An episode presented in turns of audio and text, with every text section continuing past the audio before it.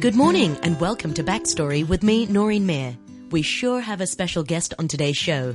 He's a familiar voice on RTHK Radio 3, and we've heard him talk about local and foreign politics, business related issues, and war. He is Brigadier Christopher Hammerbeck, and in the next half an hour or so, you can hear his backstory. First, let's start with his childhood. My father was in the Royal Air Force, and he met my mother.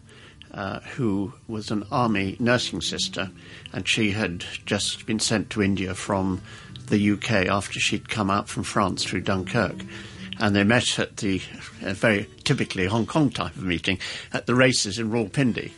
And I was born in Bangalore in 1943. Uh, and then I grew up really, had a very happy childhood. Uh, my mother, particularly, has had a tremendous influence on my life. And uh, she, I, you know, I was really sorry when she died because she's such a great pal.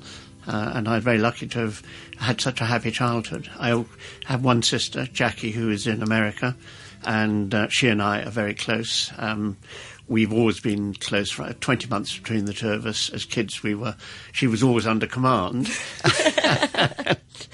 and I think my first uh, recollection was after my father left. My father had been in the uh, in the Royal Air Force from 1935, and in 1945, having survived the war, when many aircrew didn't, uh, he decided to leave and went into business with my, his father.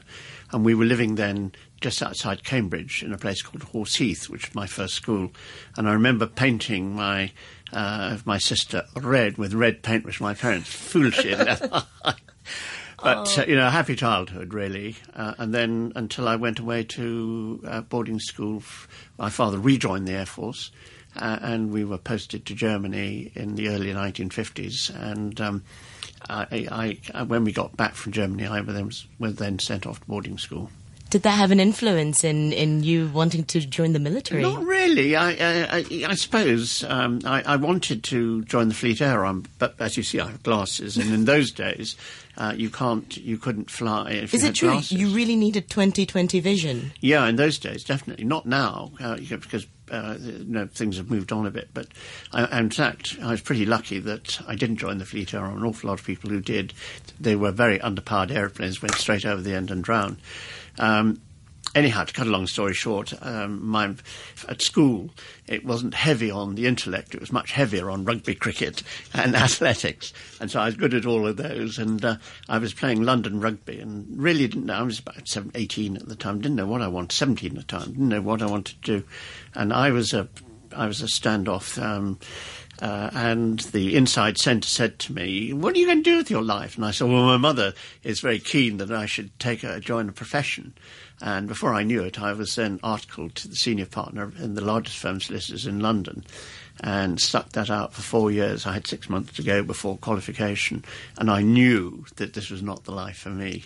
And I saw an advertisement in the Daily Telegraph saying um, three years of adventure, and at the end of it, three thousand five hundred pounds. Well, in those days, this is uh, this is nineteen sixty. Three thousand five hundred pounds was a real lot of money. And at any rate, I applied and joined and took, uh, had a short service commission in the uh, in the army. When you were twenty, were you still in the law firm?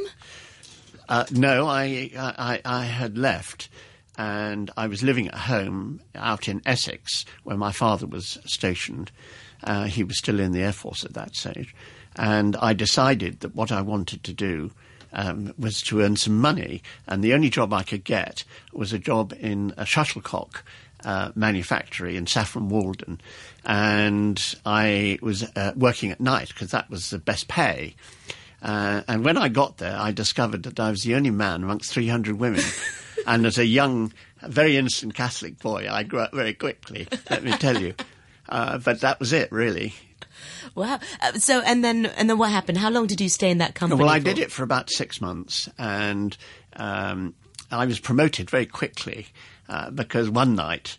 Um, I was making the championship uh, shuttlecocks, which are the you know, the, and this, this, this firm still to this day makes all the championship shuttlecocks, and every single one of twenty gross that night, so that's two hundred odd, had a flaw in it and I received immediate promotion to product quality assurance because the uh, because the owner of the company said, "Well, said Christopher, the one thing you will know is what a flaw is." Did you know any of the differences before you joined the military? No, yeah. about it at all. Uh, I didn't have a driving license at that stage. Um, and uh, you know, I when I went down to Bovington for my troop leaders course, it was the most magical time learning to drive a tank, learning to fire uh, the, the gun on a tank, learning to operate all the radios. Uh, and that was the start of 30 very happy years in the army, actually. Um, uh, you know, I really, really enjoyed it, and it, you know, it's, it's been a most extraordinary adventure, really, for me. Um, I was a short service commission officer. Um, my my hero uh, was my second commanding officer, a chap called uh, Colonel Doug Ambidge, who had been a troop leader from the invasion uh, in Normandy and fought all his way through up until the Baltic, up to the Baltic, and. Um, he called me into his office, and I was actually terrified. You know, a young second lieutenant who wouldn't say boo to a goose uh, summoned the commanding officer's uh, office, and he was there, and he said, uh, "Mr. Hammerbeck," he said, "sign this document." And so, being good, obedient I signed the document. I said, Colonel, what have I signed for? He said, Congratulations, you've got a regular commission. We've got you for life. and so that was it, really. And then I was lucky. I, I did every job within the regiment. Um, and, you know, I got to the stage where I was sort of late 20s and I just wanted to do something different. And my commanding officer at the time said, you should go and go into airborne forces. And so I passed the parachute selection course, which was very, very tough, and joined the um, Parachute Squadron Royal Armour Corps, which we spent, sadly, most of our time in Northern Ireland. Uh, which was very exciting, and it got me into a new way of thinking about intelligence and so forth, which then became quite a dominant feature in my subsequent career. Did you always know you were going to stay full time in the in the no, because I, I, joined as a short service commission officer. Every two and a half years, I would take a rain check on mental rain check on whether I want to do the next two and a half years. Because it's taxing. It's a lot of responsibility. You're away from home as yeah, well. Uh, and you know, I missed my sister's wedding and did all and missed all sorts of things really. But it was, um, I don't know, it just just I, I, it's it's it's not the wearing a badge. It's not ordering people around. It is to this very day the tremendous sense of companionship and comradeship. I mean, I, you, I, every every day, I, for example, I wrote a, a, thing on Facebook the other day um, about uh, the 25th anniversary of the Gulf War. Um, within within four hours, five hours, I had 60 likes from corporals I'd commanded, you know, tw- uh, 30 odd years ago. And so that, that tremendously strong friendship is unique, and it's something which it's very difficult to mirror anywhere else, uh, certainly not in civilian life. Yeah. Has it changed your view of life as well? Uh, yes. I mean, you know, I go back. Um, there was I in the early 1960s, commissioned in the Second Royal Tank Regiment, based in Perham Down in, in, in, on the Salisbury Plain. We were then posted to Germany, uh, to the Lüneburg uh, Lüneburg Heath, uh, in a place called Bergen-Hohne, which m- more noted for Belsen, um, which in those days was pretty bleak.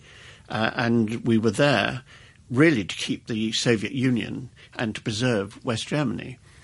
Uh, and the first winter that I was there, 1964, uh, I was sent up to Berlin uh, as a relief troop, whilst the Berlin Tank Squadron were sent away to do leave and courses. And I was in the Bernauer Straße, where just in the middle of the night, three hours after four young men jumped out of the jumped out of the windows of what was a house on the border and been shot by the Volkspolizei, and then to be there when I was at the Royal College of Defence Studies, 25 years later, with an American friend of mine, standing in Bernauer Strasse, I with my foot either side of the border. And um, Bob said to me, you know, this is the most extraordinary thing. It justifies your entire life because it's a, it's a contrast between that and today when clearly the Soviet Union and its philosophy had been defeated and was falling to pieces. And if ever you wanted to justify your life's work, it was that. Yeah. Did you ever dread going back to serve in a particular area? Are you uh, ever in control in where you go? No, I, the, the postings were always there. I had to command a tank squadron. Uh, that was going to be in Germany. It was the only place to do it. The UK was not the place to do it. I commanded a tank regiment, the, the second Challenger regiment. I converted it to Challenger, which was the, new, the latest uh, tank, and then making sure that all my soldiers and officers really understood that what we were there for, and we had to be totally professional. Uh, and the way the army changed over time, uh, particularly in Germany, and became more and more professional. I think Northern Ireland was a great help to it, but we became very professional. And so when the time came, uh, when I was commanding my armoured brigade in Germany, and it was very clear to me after Saddam Hussein invaded Kuwait that we were going to go, we would end up in Kuwait because we were the counterattack brigade. And so that was absolutely clear. Um, was I was I scared? Was I frightened? Yes, of course. Sitting in the tank uh, on the uh, about to go into Iraq. Yes, of course. Uh, the it was the culmination of a life of preparation and development for that very moment. So yeah. Was it difficult being away from your children? The worst thing I can remember was going. Uh, the children, my, my, children were at boarding school in the UK, all of them, all three of them. But um, I think I've never forgotten as I drove away from my house in Munster on my way to the uh, to, Saudi Arabia, looking back out of the staff, my staff car, back window of my staff car, and seeing my wife and my two daughters standing at the door, wondering if I'd ever see them again. I know it sounds, uh, f- it's not me trying to be melodramatic, but wondering if I'd ever see them again. And th- that's a, a, strange feeling, really. Uh, Northern Ireland, I was I was a bachelor, and uh, the, you know if I, if I'd got shot, that okay, fine. My parents would have been very upset, but I didn't have dependents. And so there is a contrast between the two, yeah. Yeah. I know, Brigadier, you brought along a song with you as well. Talk us through, uh, before we go to it, can you tell us what the song means to you and, and the significance of it? Well, it's the, it's the, it is the regimental march of the Royal Tank Regiment. My Boy Willie. Um, the first tank or the first tracked vehicle in the development of the tank was Little Willie. It, it, didn't have a gun or anything like that. And it then produced Mother, which was the big one, which had the two tank guns on it. And we, um, we, we, we have this, um, this wonderful march, My Boy Willie. It wasn't the tanks that won the war, it's My Boy Willie, which the point it's making, it isn't the armour that does it, it's the people inside and that is the that's the essential element of it. And it's a very spirited march and something we're all intensely proud of. And I just you know just love it, and it's uh, it's rather like the colours. There are all sorts of funny things tied up in our history. We're one of the youngest regiments in the army, and there are all sorts of great things. For example, the beret. We uh, we produced the beret. French had it. We produced it uh, into the British Army, black beret and the colours of the Royal Tank Regiment are red, brown, and green. Why they're red, brown, and green? Because General Hugh Elles, who was the first commander of the Tank Corps in 1917, when they were going into the Battle of Cambrai, the first big battle that tanks took part in, said he couldn't, he needed a flag to fly so everybody would know where I am. And so he sent his chief of staff off well, the chief staff was sculling around in in, in these French, French towns, which many of which had been damaged, and the only shop he could come across that had textiles in it was a French ladies' knicker shop, and so that's why we had these strange colours. And so, as a part of that, uh, through mud and blood to the green fields beyond is an essential element of that. And that's why you have the, the, red, brown, and green in the regimental tie. It also ties in neatly with My Boy Willie. So you can play it now. Let's have a listen.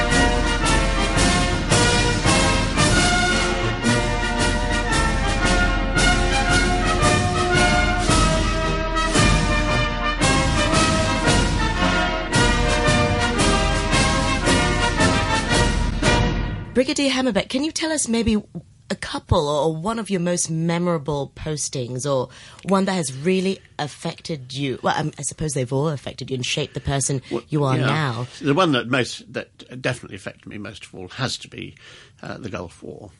Uh, I was in Spain with my family and uh, in August uh, when the invasion took place. And my then wife said to me, "Christopher, come in here, look at the thing." And I walked into the into the sitting room and in the television at the end, and there were these helicopters flying into the telephone towers that are in Kuwait City. And I said to my wife, I will be there next year without fail. And I got on the telephone to my chief of staff in Germany and said to get the commanding officer and start to think about how we would go well, the other brigade went first, but I knew in my heart of hearts that we would end up by going. And so the preparation of a brigade which was not cohesive together. Um, two of the infantry regiments had never served with us. The tank regiment had not been in tanks, and all our tanks had gone to support the other regiment, the other brigade. And so putting it all together was the biggest challenge. And then working as we worked with the divisional headquarters and trying to define the plan that we were going to operate against when we when we went into Kuwait was really very challenging. Um, and I, you know, I think with the preparation and training the whole time, because uh, the time was short, we didn't get into the desert until the 4th of January 1991, 25 years ago.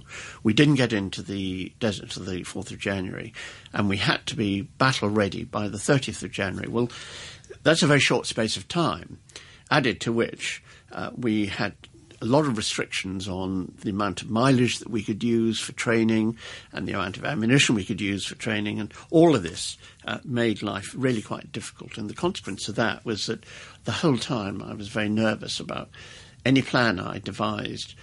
Uh, what I didn't want was for me to be the cause of uh, heavy casualties within the brigade. And you know, I, the night before the attack, I can remember having a very broken night's sleep, really, really worried about whether or not uh, I would. My plan would be the cause of uh, our own people uh, dying, which is one of the reasons why I was very keen to command forward. I was in a tank and I was commanding right up with the lead elements so that I could see what was happening and make sure that if things changed, I could change it there and then. So yeah, that was that's the most memorable time, and to this day. Uh, you know, we laugh about it, but my tank crew, uh, my gunner, who's now a millionaire, and my oh, radio operator, uh, Loader, uh, who drives a big um, a, a, big logistics vehicle across the continent and fight these days fighting off would-be migrants getting back. And my driver, who is a security director in, but we're all very close. And here we are 25 years later. And that, you know, when, uh, when you're in a tank, that, that closeness, that four people, there's no rank at all. It's about four people doing what they have to do to keep one another alive. And I think the film Fury um, the one thing, there are a lot of unrealities in that. The one thing that comes through really, really, really strongly is the presentation of this closeness of a tank crew, and it's unique, a unique thing. Nowhere else in the army, other than perhaps Special Air Service with Special Air Service Patrol, which again four men, but that four man to this very day, you know, we're close. Not a day goes past without one of them being in touch with me on Facebook. That's so, so lovely to hear. Yeah.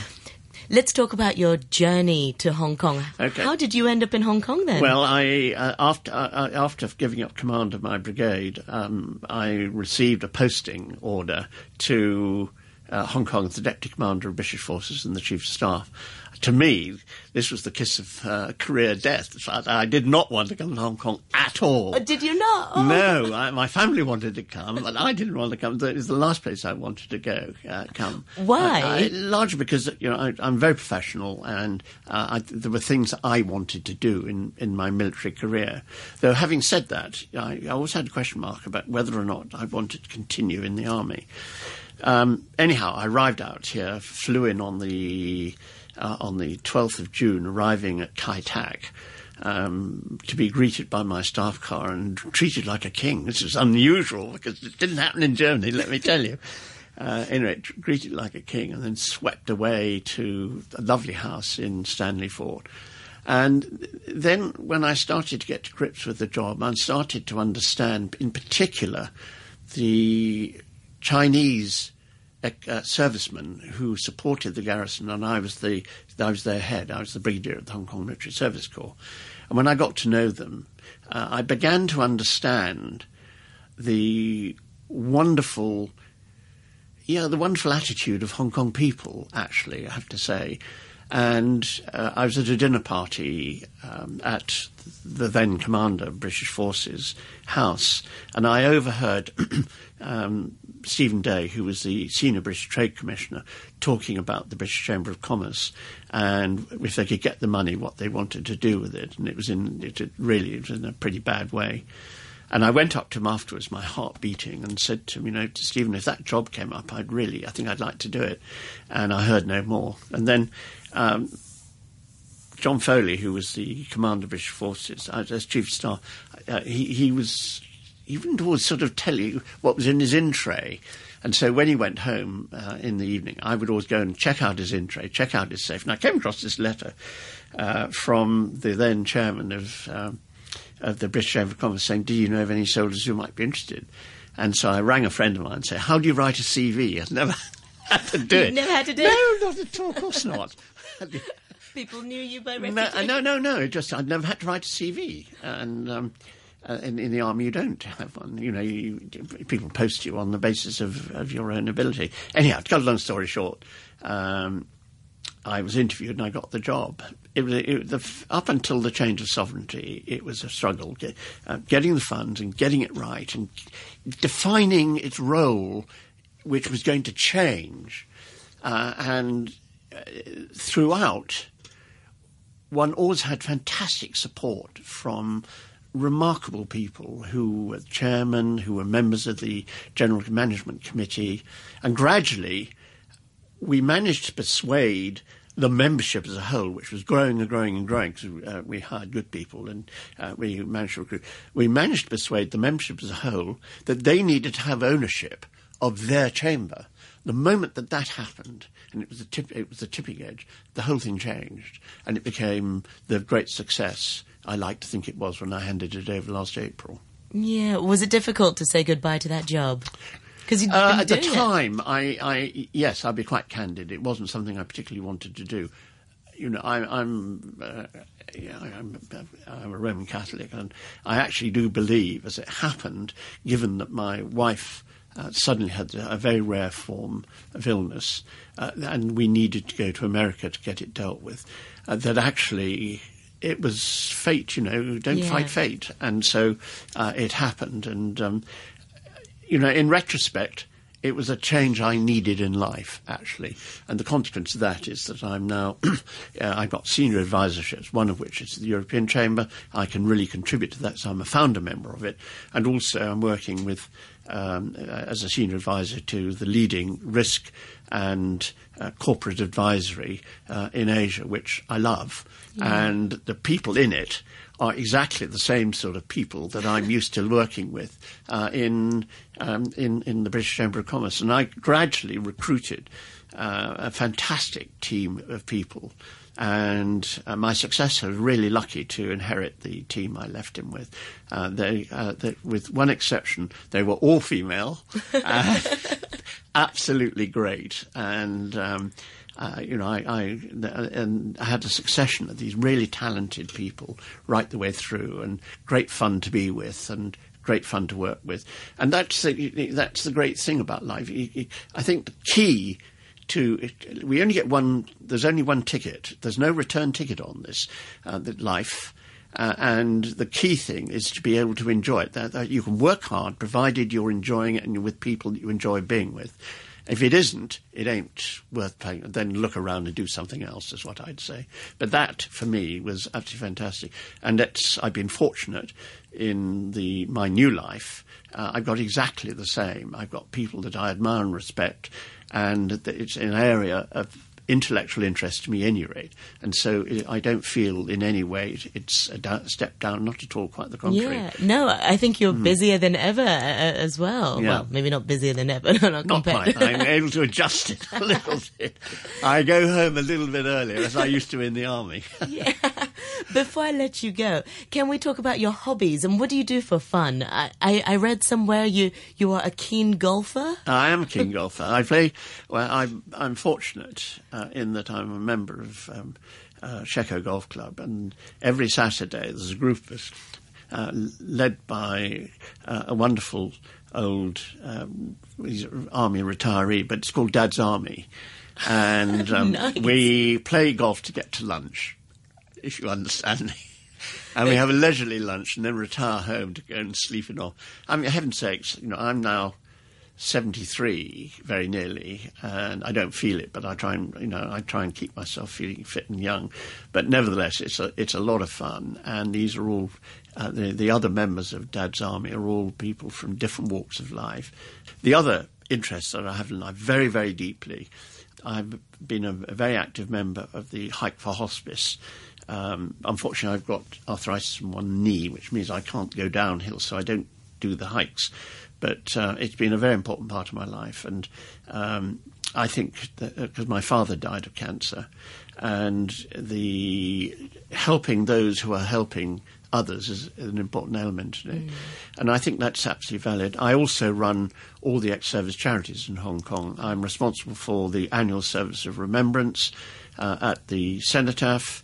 Uh, I also um, am responsible for the Poppy Appeal here, and we help uh, a wide variety. And I, I told you about the wonders of these Chinese ex-servicemen, uh, and we've got fourteen thousand of them we look after, and uh, they when when the British garrison ceased here, unlike most colonial, um, most col- post-colonial um, experiences, our ex-servicemen all lost their jobs in most colonial armies, they're just incorporated into the new national army. That didn't happen here, and so. Um, you know, some of these guys fought in the Second World War. We're still looking after Second World War volunteer, uh, uh, veterans, and they need help. And so we've been very successful in collecting money, investing it, and raising it to ensure that until the last one dies, in it, we think probably that would be around 2050, 2060, that there's going to be enough money to meet their welfare needs. And so that's a real challenge. How many of them are there in Hong Kong? Well, in we've got branches in two, uh, Vancouver. We've got uh, a branch in the UK. We reckon estimate around eight thousand in Hong Kong.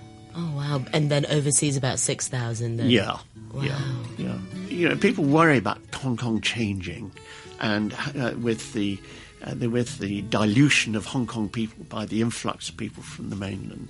Yes, that sure is a worry, but the real Hong Kong is it still there? And this wonderful restaurant, there must have been 200 people in it. Uh, it was Dai Pai Dong, people Yeah. cooking in front of your face. Uh, it was the Hong Kong that I, when I arrived in June 1992, it was the same as that. And the uh, and you know that sort of friendliness and can do and helpfulness, it's still there. It really is. And silly things like if you can know where to go, silly things like you know the switch on one of my lamps broke down. Where do you go find a new switch? You, you, At you just, Blue Do you Street, know what I I'm mean? thinking, yeah, yeah. no, well, I, yeah, anywhere you Yeah. know that's that's got some, and they may not speak perfect English, but they will all speak enough English to, and they're very proud of being able to help you. And that when you've got it, and they say that's fantastic, they are really proud. And don't lose it, Hong Kong, please. Don't lose it.